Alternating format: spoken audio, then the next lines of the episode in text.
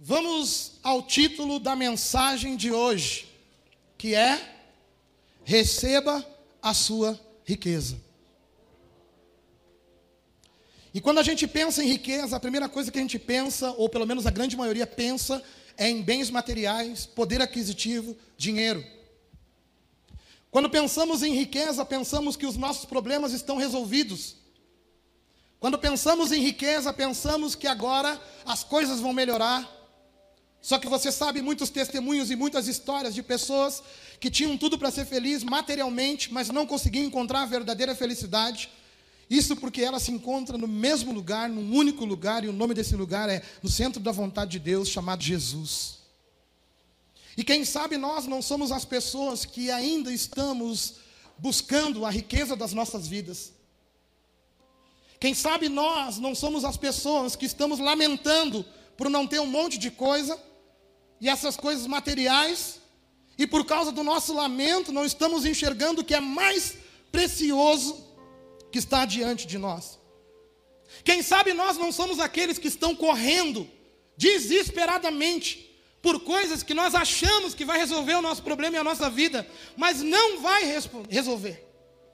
Quem sabe, pai, tu não está deixando o teu filho se governar e se autoeducar em casa, justificando ter que trabalhar demais ou a mais da conta. E amanhã ou depois tu vai ver que tudo que tu conseguiu adquirir materialmente, tu vai perder correndo atrás do filho que tu deixou em casa, ao invés de estar tá cuidando ou dedicando mais tempo para cuidar.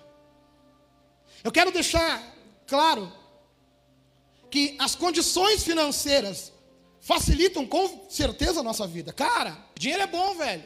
Como diziam Racionais. Todo mundo quietinho, né? Podia ficar sem essa, né, pastor? Dinheiro é bom. Ajuda ter momentos felizes. Mas, cara, só quem teve desesperado de sede e fome e foi saciado por Jesus Cristo uma vez, sabe que aquilo é muito melhor do que qualquer coisa que o dinheiro pode comprar. Hoje, enquanto eu conversava com um amigo meu, eu tive um insight muito rápido. E nós conversávamos a respeito de, de viver uma nova vida e de deixar algumas coisas que é difícil da gente deixar para trás. E enquanto nós conversávamos, eu fiz uma proposta para ele. E eu falei assim: se eu chegasse para ti hoje e te entregasse e dissesse, eu te dou 3 milhões de reais, que vai ajudar a tua família, que vai resolver a história da tua casa. Se eu te desse 3 milhões de reais, em troca disso que tu acha que é difícil de abandonar, tu abandonaria? E ele respondeu, sensato, homem, sim, é claro, pô, é pela minha família. E eu, pois é, a proposta de Cristo é muito mais do que 3 milhões de reais. A proposta do Evangelho é muito mais do que qualquer quantia em dinheiro que passou pela terra. Porque nós vimos muitas pessoas que tinham dinheiro para fazer tudo. E por poder fazer tudo, se enojaram de tudo. E por se enojar de tudo, tudo, tudo, se trancaram em quartos de hotéis ou de coberturas luxuosas e morreram de overdose em busca de uma felicidade momentânea. Agora também conheço pessoas que colocaram a cabeça em um tronco para ser decapitado. E estavam com um sorriso no rosto. Por quê? Porque retinham o evangelho e sabia que quando fechassem os olhos na terra, abririam na glória que há de ser revelada. O que eu quero pregar nessa noite é que você tem que entender, cara, o evangelho. Que ele é muito mais do que o teu projetinho de vida que ele é muito mais do que o que tu acha que tem que ser feito. Ele é traçado por Deus e tem um propósito específico para cada um de vocês. E se você não estiver disposto a viver o projeto de Deus para a tua vida, tu pode estar dentro da igreja correndo pelo teu projeto, mas não está feliz e está cansado. O Senhor falava comigo muito claro, Juliano, o cansaço físico, ele é natural para quem corre pelo Evangelho. Mas o que não pode acontecer com o homem de Deus é um cansaço psicológico, emocional e espiritual. Por quê? Porque essas são as coisas que estão dentro de você, Juliano. E dentro de você tem que estar estabelecido o reino dos céus. Aonde o reino dos céus está estabelecido, as coisas são diferentes. Tu tem ideia do que é o reino dos céus? A Bíblia nos fala de uma forma resumida que o reino dos céus é tudo. E eu quero lembrar como é que você chegou na casa do Senhor eu quero lembrar como é que você entrou um dia na igreja. Você não queria nada, você só queria um pouquinho de paz. E o que, que você recebeu? A paz que excede todo entendimento, uma paz com abundância. Com quem foi assim? Aí você começou a dizer para todo mundo, e começou a espalhar para todo mundo, que Jesus resolveu o teu problema, não foi assim? É agora por que, que a paz foi embora de novo? Agora por que, que você está sentindo falta de coisas de novo? Agora por que, que um problema financeiro está te abalando de novo? Agora por que, que o futuro está te causando angústia e ansiedade? Por que, que as coisas parecem que estão nubladas, não estão dando certo para você? Se você descobriu o tesouro que te dá toda a segurança que um homem pode ter. Por que, que você está assim? É porque você não está olhando para esse tesouro, entendendo o valor que ele tem. Abra sua Bíblia comigo em Mateus 11, versículo 2. Amém? Ao ouvir falar das obras de Cristo, do cárcere, João mandou seus discípulos perguntar-lhe: Tu és aquele que deveria vir ou devemos esperar por outro? Jesus lhe respondeu: Ide contai a João as coisas que ouvi e vedes. Os cegos vêm, os paralíticos andam, os leprosos são purificados, os surdos ouvem, os mortos são ressuscitados, e aos pobres é anunciado o Evangelho. E bem-aventurado aquele que não se escandalizar por minha causa. Até aí, pode apagar. Antes desse capítulo 11, desse versículo 2, Jesus no capítulo 10 está ensinando a galera muitas coisas do Evangelho. Se você não sabe, no capítulo 5 até o capítulo 8 é pregado o Sermão da Montanha, que é uma grande aula, que muitas pessoas dizem que o Evangelho meio que se resume ali dentro daqueles ensinamentos de Cristo. Se você seguir aquilo, você vai se dar bem, você vai seguir bem, você vai conseguir. E no capítulo 10, ele ensina muitas coisas, muitas, muitas coisas mesmo. Ele mostra muitas coisas que as pessoas que estão ouvindo Jesus começam a ver uma forma de viver e principalmente uma forma diferente deles viver. Quando você veio para a igreja, você veio com a proposta de mudar de vida. Quando você veio para a igreja, você veio com a proposta de receber algo de Deus, ou pelo menos entender o teu propósito de Deus, teu propósito em Deus. Quando você veio para a igreja, talvez que nem eu, tu veio cara todo quebrado, pensando que a tua vida não servia para mais nada, e com a possibilidade de de repente tu ter um pouquinho de paz, e o Senhor te mostrou tudo o que Ele pode fazer na tua vida e fez na tua vida, e tu tem experiência para poder dizer: o Senhor fez na minha vida. Então Jesus está ensinando um monte de coisa aqui, e depois de ele ensinar essas muitas coisas, chegou aos ouvidos de João que Jesus estava fazendo muitas coisas. E a gente sempre pensa que os grandes feitos de Jesus foram os milagres, foram os coxos que levantaram, os mortos que ressuscitaram, mas eu quero te falar os grandes feitos de Jesus, ou o maior feito de Jesus, foi ele pregar o Evangelho há dois mil anos atrás e você está aqui sentado hoje para ouvir ele. O maior poder de Deus é geralmente quando o evangelho alcança uma pessoa e transforma ela. Porque aqui eu acabei de ler com você que Cristo mandou avisar para João, que mandou perguntar para ele se era ele mesmo o Messias ou se havia de esperar um outro. Mas deixa eu te contar uma história de quem era João. João era um guri que já foi gerado de uma forma diferente. Por quê? Porque o seu pai e a sua mãe não podiam ter filhos. E o Senhor fez com que eles tivessem filhos. E João nasceu. E Deus falou para o pai e para a mãe que ele seria um menino diferente. E ele foi há mais ou menos com os 14 anos de idade, ele decidiu ser um cara diferente de tudo. Eu preguei num domingo de manhã aqui sobre isso. E ele foi para o meio do deserto ouvir e cumprir uma palavra que Deus mandou ele cumprir. E ele estava lá sendo obediente a Deus. E ele foi tão obediente que tudo que Deus falou com ele se cumpriu. O Senhor falou que ele iria preparar o caminho do Senhor. E ele foi preparar o caminho do Senhor, sendo diferente, comendo gafanhoto, mel silvestre, se vestindo com pelo de pele de camelo. No início, muitas pessoas deviam zombar de João por causa que ele atendia a voz de Deus para ser o que Deus mandou ele ser.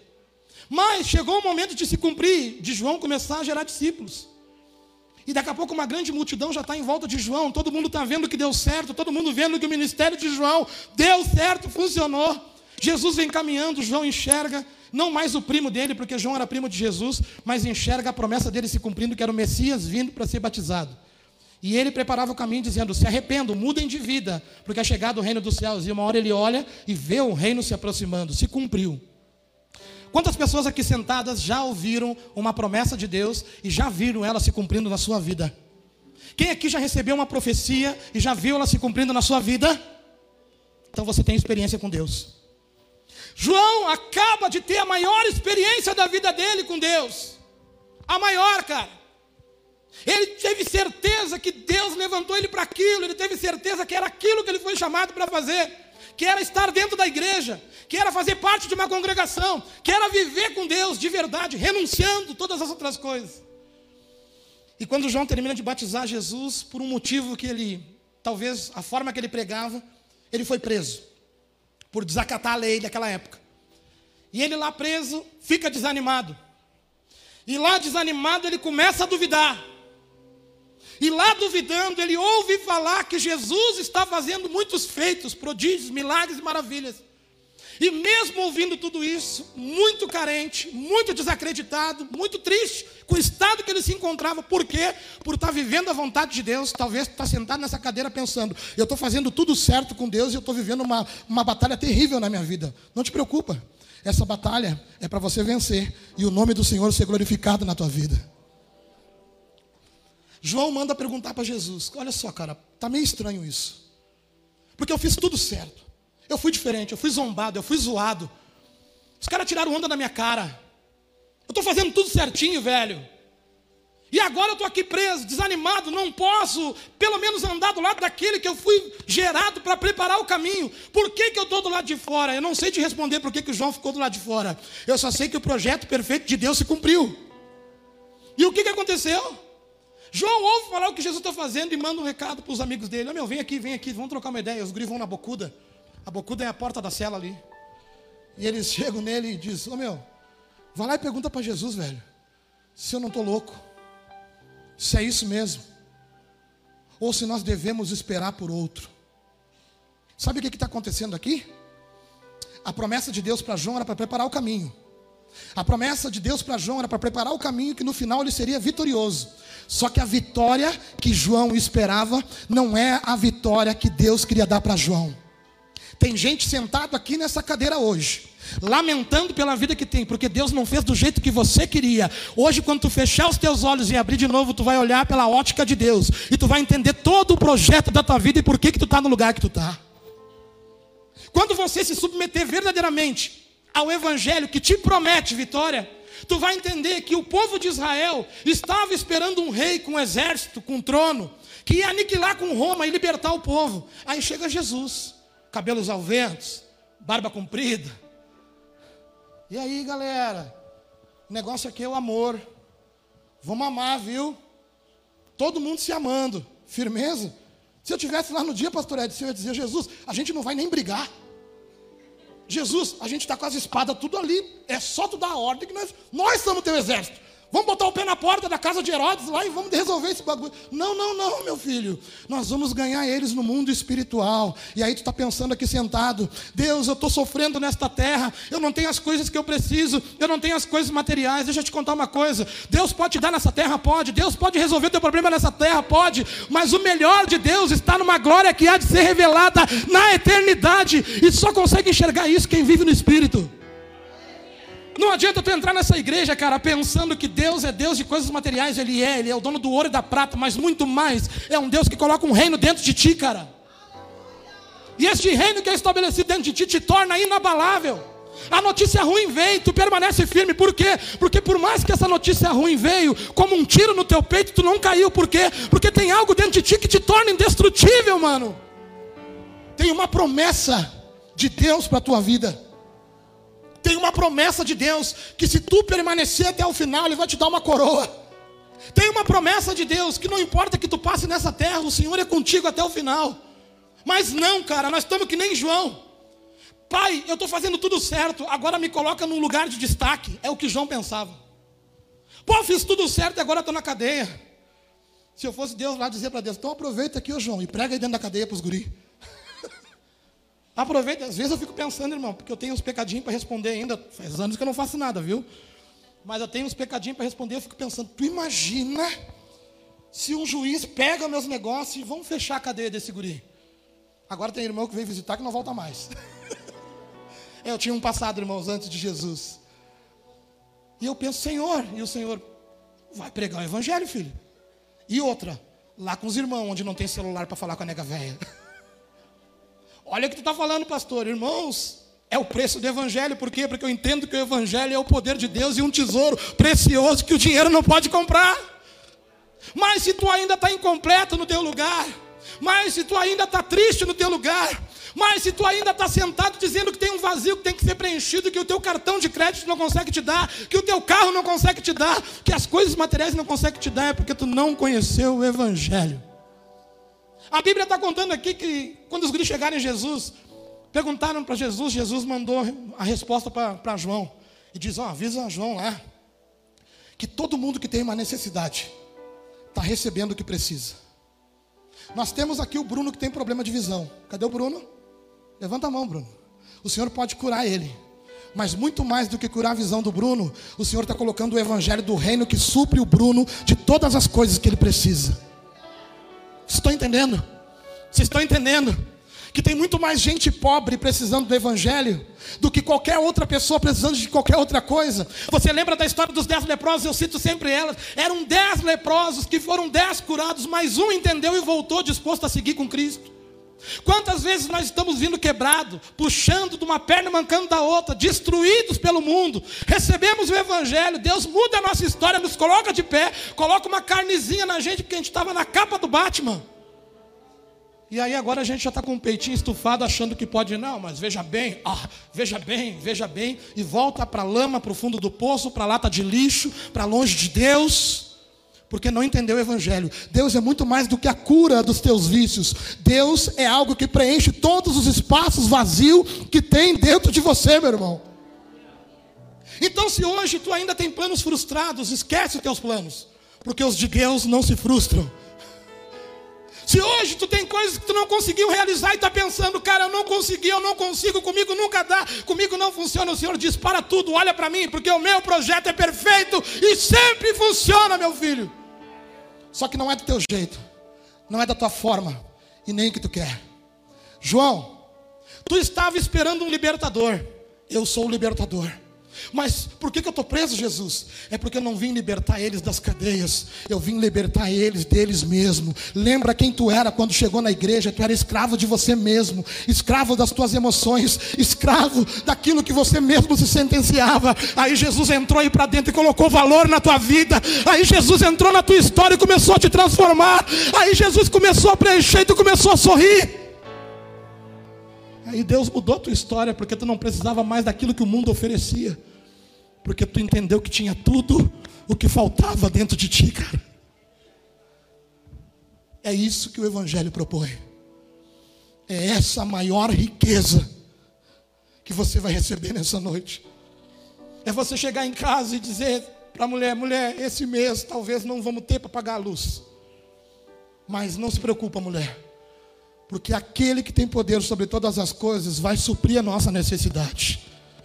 E Ele há de abrir uma porta para eu poder honrar os meus compromissos. Eu estou convidando a igreja para depender de Deus e esquecer a força do teu braço. Saber que Deus tem o controle sobre todas as coisas. Saber que Deus é quem abre a porta, Ele é quem fecha a porta. Ele tem um projeto perfeito para a tua vida. Eu estou convidando esta igreja para olhar sempre para Jesus, porque lá estão todas as direções certas.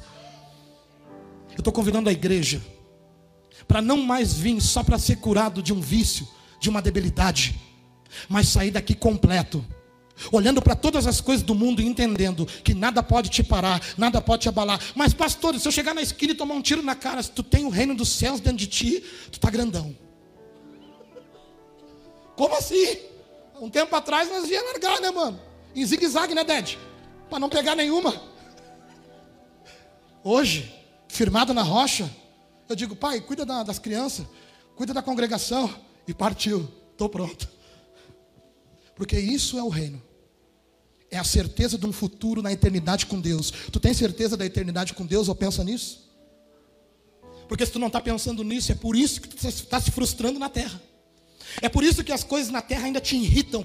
É por isso que tu ainda não tem paciência. É por isso que tu veste um personagem que todo mundo olha e diz: ah, é crente, é evangélico, mas dentro de ti tem um rombo. Se tu está insatisfeito com qualquer coisa, me perdoe. O evangelho não entrou aí dentro do jeito certo. Porque quando tu entende que ele é a maior riqueza de um homem, Tu está sempre com um sorriso no rosto. Pastor, e no dia mal, no dia da tristeza, no dia da perda, como é que funciona? Tu fica triste? Tu chora uma noite, mas de manhã tem a alegria da promessa que o Senhor está no controle da tua vida e da tua história e que Ele está fazendo tudo do jeito dele, da forma dele, porque Ele é Deus nessa história.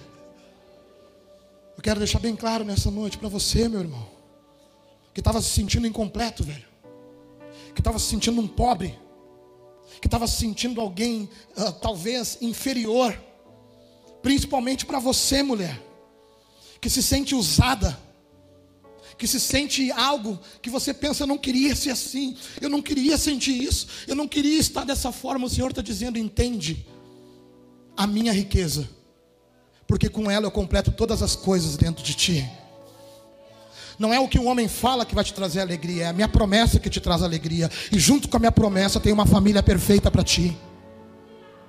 O Senhor está aqui hoje tentando mostrar para nós, cara, a forma certa de olhar para o Evangelho. Porque esse triunfalismo aí que todo mundo está acostumado a jogar no meio da igreja para incendiar ela e gerar um fogo estranho. Você é vitorioso, cara. Tu é vitorioso, sabe quando? Quando tu permanece em Deus, sabe aonde? No meio da luta. Quando você toma aquele soco espiritual que tu pensa, meu, da onde é que veio? Blum, tu foi ao chão. E tu pensa, cara, eu tô tonto. O baque foi forte demais, Deus. Eu tô caído. Aí tu ouve a voz do Espírito, levanta, treina e vai de novo, porque na história com Deus vai ter revanche até que tu vença, em nome de Jesus, meu irmão. O Senhor hoje quer acender uma chama que se apagou dentro de você, porque no início tu queimava, no início tu ficava que nem eu na hora da oração da pastora aqui, eu estava quase saindo da casinha. No início tu era meia faísca. Hoje esse fogo vai voltar. Mas não é um fogo da emoção, é um fogo da convicção. Hoje a tua oração, eu vou te dar uma dica, vai ser aquela: Pai, eu estou no meio da tempestade, no meio da luta. Pai, eu fiz tudo certo e estou dentro da prisão, que nem João. Mas, Pai, eu prefiro acreditar no teu projeto de reino para minha vida e não no meu. João estava triste porque estava preso e não entendeu que o reino naquela terra até era legal, mas o melhor do reino estava na glória com Deus. Cara, guarda a tua promessa e nunca mais solta ela a partir de hoje. Porque é ela que vai colocar alegria no teu coração quando vir uma notícia má. Porque a notícia má vai vir. O tapa tu vai tomar. A rasteira tu vai viver. E a promessa que vai te manter de pé confiando que o melhor de Deus ainda está por vir na tua vida, meu irmão. Talvez chegou pensando: que loucura essa igreja preta. Inclusive, vocês estão demais, viu? Louvor. Foi benção demais e pensando o que, que eu vim fazer aqui. Eu vou te dizer o que tu veio fazer aqui. Deus te trouxe aqui de um jeito que eu não sei qual. Deu uma forma de colocar dentro dessa casa.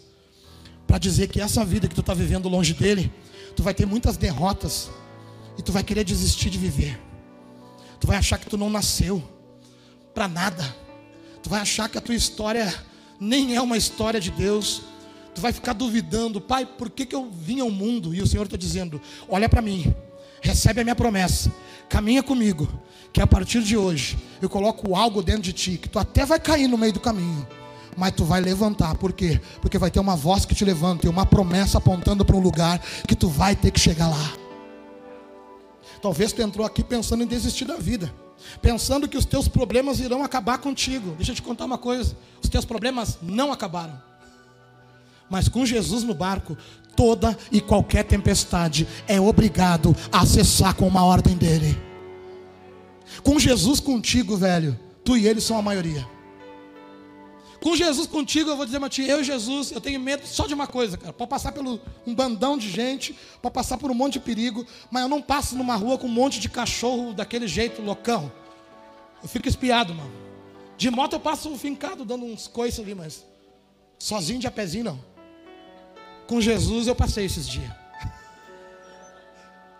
Jesus quer colocar coragem no teu coração para te continuar. Jesus quer colocar coragem e convicção no teu coração e dizer: Ei, cara, eu estou de mão dada contigo, eu não vou te soltar. Jesus quer te pegar pela mão e dizer: Vamos tentar do meu jeito agora e vamos pelo caminho que eu trilhei para ti, porque tu já tentou do teu jeito pelo teu caminho e tu viu que não levou em lugar nenhum, tu só andou em círculo, não deu certo. Mas vamos comigo agora. Mas Deus, eu estou sujo. Mas Deus, eu sou errado. Mas Deus, eu tenho uma história. E Deus está dizendo: Deixa eu mudar a tua história nessa noite, então, meu filho. Deixa eu te mostrar que eu sou o Deus da tua vida. Deixa eu preencher todos os vazios.